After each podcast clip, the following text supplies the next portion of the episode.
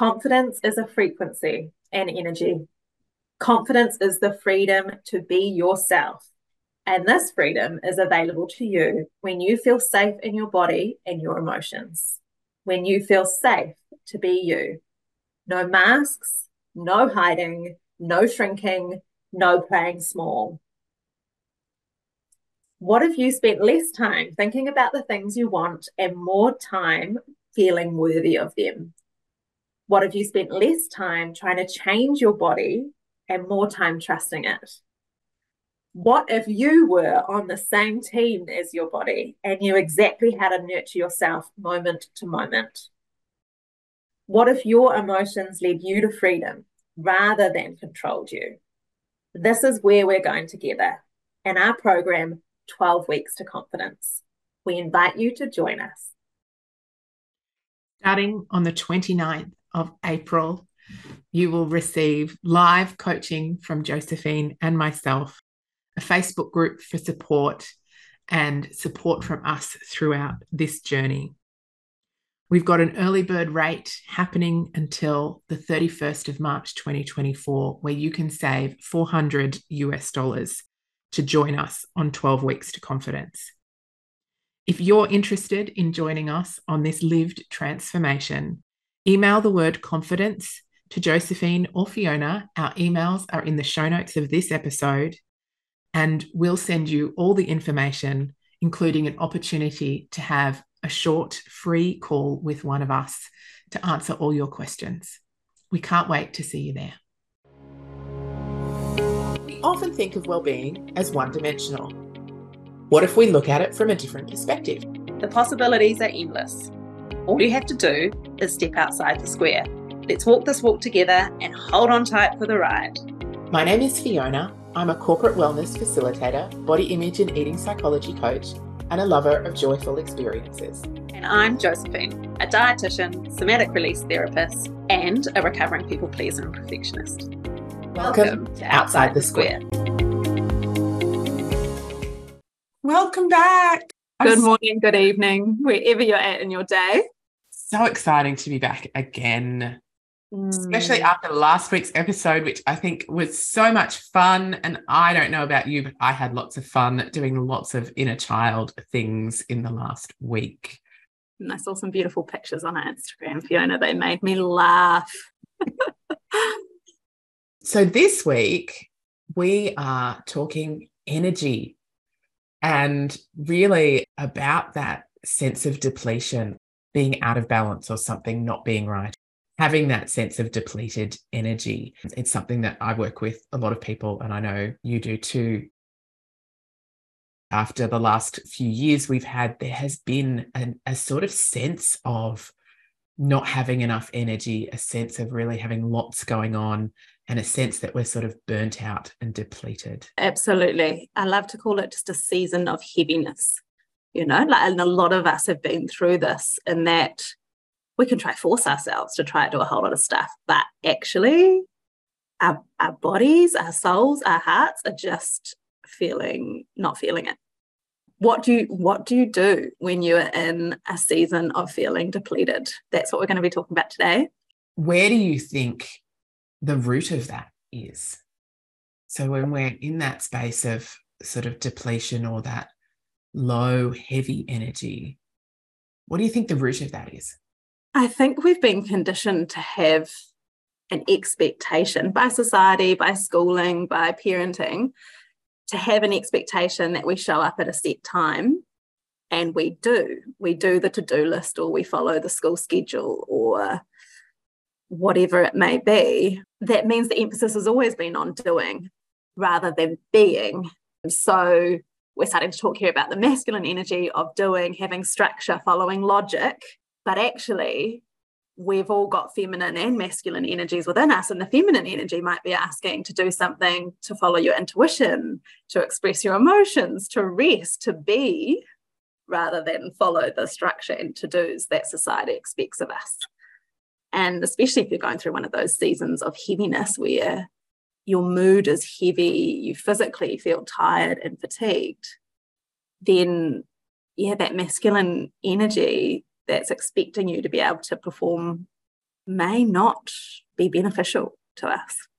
I love that because it really is. It's that it's the difference between the two, isn't it? And it's it's thinking mm-hmm. about how that doing part and that being part can fit together, or that yin yang. You know, how can how can they exist at the same time, and how can we keep that balance and not let one overtake the other?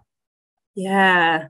Another big reason a lot of us feel depleted is because of energy leaks by energy leaks, I mean giving away your energy to things that don't light you up or don't serve you.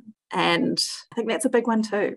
I agree. I see that a lot with clients when we talk about energy levels. So they might come in with digestive issues or looking to lose weight. And, and one of the issues is around, well, I don't have the energy. I want to exercise, so I don't have the energy to do it. Or I have this low energy. And the first thing that I will ask is, rather than let's try and get you more energy before we try and add in can we stop where that energy is leaking from. So do you know where that's going? And are we able to to put a pause there and stop that from leaking out before we try and give you more? So rather than trying to do more because that then often comes back to that doing piece well what else can i do to get more energy? I need more and more and more. It's what can I do with the energy that I have? How can I optimize the level of energy that I do have right now? And identifying and understanding where that might be leaking from for yourself is the first step. Absolutely. And what are the most common energy leaks you see? For me, I think most of the energy leaks I see from people are experiences that they've had in their life that they haven't fully processed or digested. So they're holding on to emotions, anger, hurt, shame, guilt from past experiences that they haven't been able to let go. That is a really big one for people that drains their energy because it takes up a lot of space in their life. And I think the other one that comes up, which is probably more on a day to day basis, is the different people that I need to interact with. I have one particular friend who who called me and she said, "Oh, I'd really like to catch up with you for a coffee. I was supposed to see another friend, but she's one of those friends that I she drains my energy and I need to have a more wholesome like I need an interaction with someone that's going to fill my cup rather than drain my cup."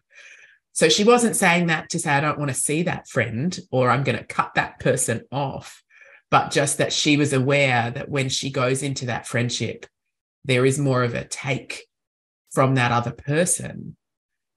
And she didn't have enough in her cup to be able to give to that person in that interaction. So I think they're the two big ones that come up is around people and around memories and experiences that we're holding on to that makes absolute sense to me that in a season of depletion, you're going to need to be around people who you find nurturing. That's not to say that it might not be a season where you're in a season of energy where you want to be around your friends who do bring bring that energy up and have a lot of fun with them. It's something that a lot of people struggle with as well because you know we want to have really wonderful relationships in our lives and we don't want to hurt other people. So, this sense of unease that comes when that person who you know is going to drain your energy calls you and says, Hey, let's catch up.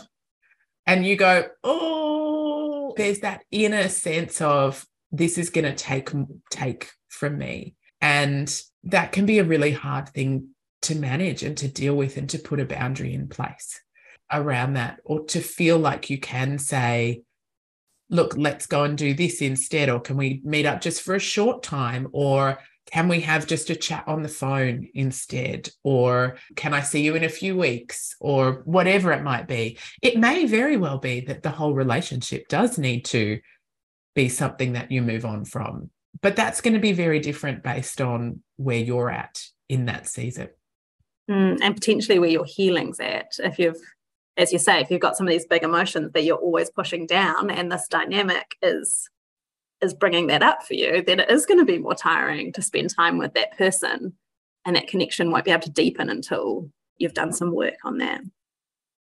When we think about the space of our own emotions and our own experiences, I think that can have a really profound effect on our energy.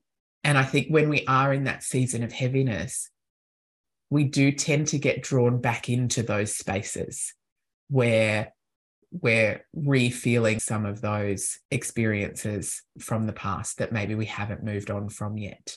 So I think it's a really valuable thing to, to understand that when we are in that season, and we, we talk about season, but I think it's important when we talk about season to know that that season will change as well. So part of it is acknowledging that this is the season that we're in. And can we actually just sit with that as well? Do we have to balance and have more energy? Or can we actually operate from a place of deep rest and acceptance and acknowledgement and love for that season that we're in. Yeah, and it is an invitation, a season of heaviness. It is always there for a reason. And this is something I talk about with my clients quite a lot that that there is something asking to be healed, right? You are being asked to spend time alone, you've been asked to rest so that you can do some healing. And often I see when I see clients surrender to that, and it might be for a few weeks, it might be for a month, it might be for a few days for some people. Then it starts to shift because they've actually started to feel the emotions which the heaviness is drawing them into the sadness, the depression, the things that we don't want to feel because it seems like it'll swallow us forever. But it doesn't. There's always lightness. As you say, the season always changes when it's honored um, when it's seen. And yeah, when you have some of those tools to work with it and and go deeper into yourself, getting to know your needs better or how you need to connect more deeply in relationships in the future if they're really draining for you at the moment. I think people tend to know where they are when you reflect inwards. You know where you are in that season, and you know when you're ready to move on from that as well. I remember once I was with a therapist and I was in a really bad place, and she was wanting me to have a, a, conversation with myself, which is something that, that we do and we teach Josephine in our emotional release process. And this was before I tra- trained in emotional release. And it was the first time I'd had to speak to myself, and I found it really uncomfortable. And I was crying and she said, Go and sit over there and opposite where you're sitting, look back at where you were sitting and pretend you're talking to your crying self and comfort her. And I was like, No, I'm not ready. I need to sit with this. I wanted to have more time to think about and to sit with the feelings that I was having before I went into what's the lesson here? How do I feel better? And so then she said, okay, well, then what I want you to do is go over to this seat and really like sit in it and let it out. And I think intrinsically, there are times where we know we need to sit with those feelings and those emotions and those experiences before we move on from them so that we can do that in a way that then brings us more energy rather than continues to deplete us because we actually haven't sat in that space for long enough. It'll change so quickly when the time's right. Yeah, it's just trusting, trusting yourself to be there and allowing it. And I think the other thing that comes up a lot in energetics and, you know, feeling depleted is that word boundaries. So when we talk about optimizing the energy that we have. Step one is to turn off the leaks and discover where it is. Is it people that are draining you? Is it past experiences? What might that be? And that's a really great exercise. Journal out, just write every single thing people, places, beliefs, memories, emotions, anything that drains you. Write it all down and get an understanding of what are the things in your life that take that energy away. And you might be surprised when you start doing that, when you start listing that out or really thinking about it, that there are things that you didn't think of or that wouldn't immediately come to your mind. So you might go, yes, that person, I always feel drained when I see that person. But you might also say, I feel drained when I go on a holiday here, or I felt drained when I'm in this environment versus my home environment or versus being out in nature. So it can be really eye opening in that way to sort of understand where those leaks are. But then it's about thinking, how do we optimize the energy that we have? So once we've stopped the leak, rather than thinking about more energy, how can we use and optimize the energy that we have? What are the healthiest boundaries you've set in your life to, to maintain energy for yourself? Oh, for me, it is I don't know if it was a boundary so much, but it was a permission. So I guess there is a boundary there. It was giving myself permission to change my mind. So I'm a yes person. You ask me out in three weeks, I'll say, yes, I'd love to, because right now I would love to. Mm. In three weeks, it now doesn't feel energetically right for me. And I'm like, mm, I don't want to do it now. And now I'm stuck. And now I've said yes. I feel so responsible to do what I said I was going to do. And those two things, where internally I'm saying, I don't want to do it, but my responsibility is saying, but you said you would, can, can battle it out. And I don't always feel like there's an opportunity to change my mind or to, to say no after I've said yes. So for me, the biggest boundary around energy that I've given myself is the permission to change my mind based on how I'm feeling and that that's okay. Yeah, the energy is going to change from day to day, and a commitment you made three weeks ago may not suit you on the day. And understanding, you know, there are some commitments that you make that you have to follow through with as well, but also really honoring the space when it really doesn't feel aligned anymore. What about you? What's the biggest boundary that you've set for yourself to help serve or increase your energy? It's saying yes to imperfect action. For instance, this podcast. My ego and my brain saying, no, I don't want to show up and do a podcast every week because that's terrifying. But my body, heart, and soul are saying, actually, I'd really like to do that and I think I'd get a lot out of it and it would be energizing. But I have to get over that brain no first. So the boundary is doing it anyway, even if I'm feel a bit sick, even if I feel a headache coming on, because that's almost like my brain sabotaging me. It's the fear sabotaging me. I know that because I've checked in with my body and my soul and I actually want to do it, you know. I like what you say though, that you've committed to the to the yes but you've committed to imperfect action. And when we think about energy and energy depletion, that perfectionism is one of the things that can drain us of energy as well. That resistance or reluctance to do something because it may not be perfect. That sense of if it's not going to be done right, A, I'm not going to do it. Or B, I'm going to do it and it's going to take me longer. It's going to take more energy, it's going to take up more brain space. So I think imperfect action is so valuable in terms of our protection of energy. Yeah, if, if you're listening and relating to this, I'd encourage you to ask yourself, what am I overthinking and overanalyzing in my life? Like, what are those thoughts I have on loop? And for some people, it's food. For some people, it's I can't do this.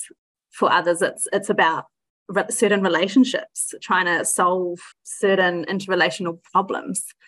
And there's your energy leak there. That that overthinking and overanalyzing may not look like you're doing anything. You may be sitting on the couch, but there's there's an energy leak there where there may be imperfect action or just acceptance of the imperfectness of where you're sitting. Mm. And it's often a revelation to think actually I could be doing something so different with that headspace that serves me rather than depletes and takes away from me.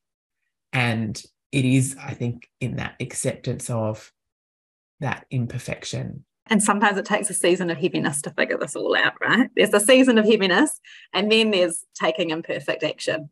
Um, whereby you may be able to do a whole lot more than you ever dreamed if if this this thinking over analyzing work is not drawing that energy from you Oh, such a valuable conversation. I feel more energized already just from having this conversation with you today, Josephine. Energy is a really interesting one, and I would encourage all of you listening to think about it in a slightly different way. So, think about where your leaks might be rather than desire for more energy and stop from that point first. I think that's really the key takeaway here is to think about what that is and think about what boundary you're going to put in place for yourself to help conserve and protect your energy. So, with that, I think we'll leave you for this week and we can't wait to see you again in a week. See you then. Before we finish up today, we would like to acknowledge the original custodians of the lands on which our podcast is created the Ngāi Tahu people of Aotearoa, New Zealand, and the Camaragal people of the Eora Nation, Australia. We pay our respects to elders past, present, and emerging, and to all our listeners who identify as Aboriginal, Torres Strait Islander, or Maori. We love connecting with you, our listeners, and talking about the topics that mean the most to you. Reach out to us on Instagram at Outside the Square Podcast and let us know what you want to hear more of. Until next week, keep stepping outside your square. One of the tools I use because I'm often doing this with clients as well, in between clients, I will breathe in my name, Josephine Sutton, and breathe out the client's name or my husband's name, David Sutton, three times. And by the time I've done that, I'm committed to being back in my energy, not the other person's energy that I've just been interacting with. So their problems are gone, um, their mood is gone, and I'm, I'm back back into my body and what's happening for me as, as a quick little hack for me to switch switch back into what's true for me